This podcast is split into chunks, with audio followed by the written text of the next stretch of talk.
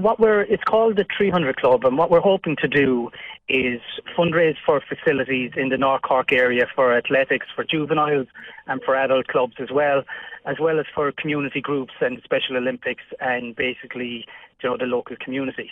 Um, the initiative is it's a lottery syndicate, and it's aimed at, as the name suggests, it's 300 participants, and what we're looking to do is raise funds for the development. Uh, what we're asking is that people, for a 12 month period, it's 20 euro per month. And then there's also an option to make a one off payment of 220 euro. That's all done by secure direct debit. What, what's in it for people signing up? Well, there's 200 lines of lottery every week. It's 100 of Lotto and 100 of the Euro Millions. And then every month there's a draw for a thousand euro.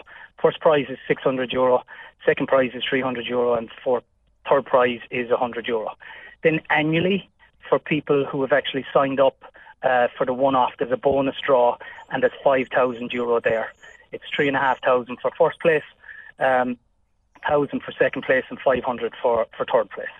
Um, and what we're hoping to do is get 300 people. It's aiming to launch by the uh, by the start of October is what we're we're looking for. And this plan obviously is central and it's absolutely crucial, I suppose, at Clive. We look at so many different sports and their developing facilities at the moment. It's crucial that athletics come up to par in so many ways with, with other sports at this stage. Yeah, sure. If, if you look at Cork County uh, as an athletics hub, we're the, the second largest, obviously, outside of Dublin. There's only currently two eight lane running tracks, and both of those are in the city. So for North Cork, East Cork, West Cork, there's not a whole lot. There's some four lane tracks, I believe, in development. But we're looking to develop a full facility with track and fields. Um, so it's not just aimed at people who are into running. It's also aimed at people who might be into long jump, pole vault, javelin, shot put, uh, and all the different field events as well. So not every kid, not every adult wants to be running around the track. So we want to open up the options. Um, and it's something for, for North Cork. There's between, over 16 clubs in the North Cork area, and it, it's just as a lifeline to them as well. You know, this this would be open for multi-use. From your own point of view at Mallow AC, it's obviously a thriving club, a club that's growing big time, and this would very much, I suppose, copper fasten the future of your juveniles if you could make it a success. Definitely, like Mallow AC uh, like we're the, the largest adult club for a number of years in Ireland. We don't have a juvenile section yet, but it is, it is within our development plan to set up a juvenile section. And this development is crucial because look, you can't have kids running around uh, an estate, an industrial estate, or during winter they can't be running around parks and things like that um, without proper facilities. So having some sort of facility is what we're looking for.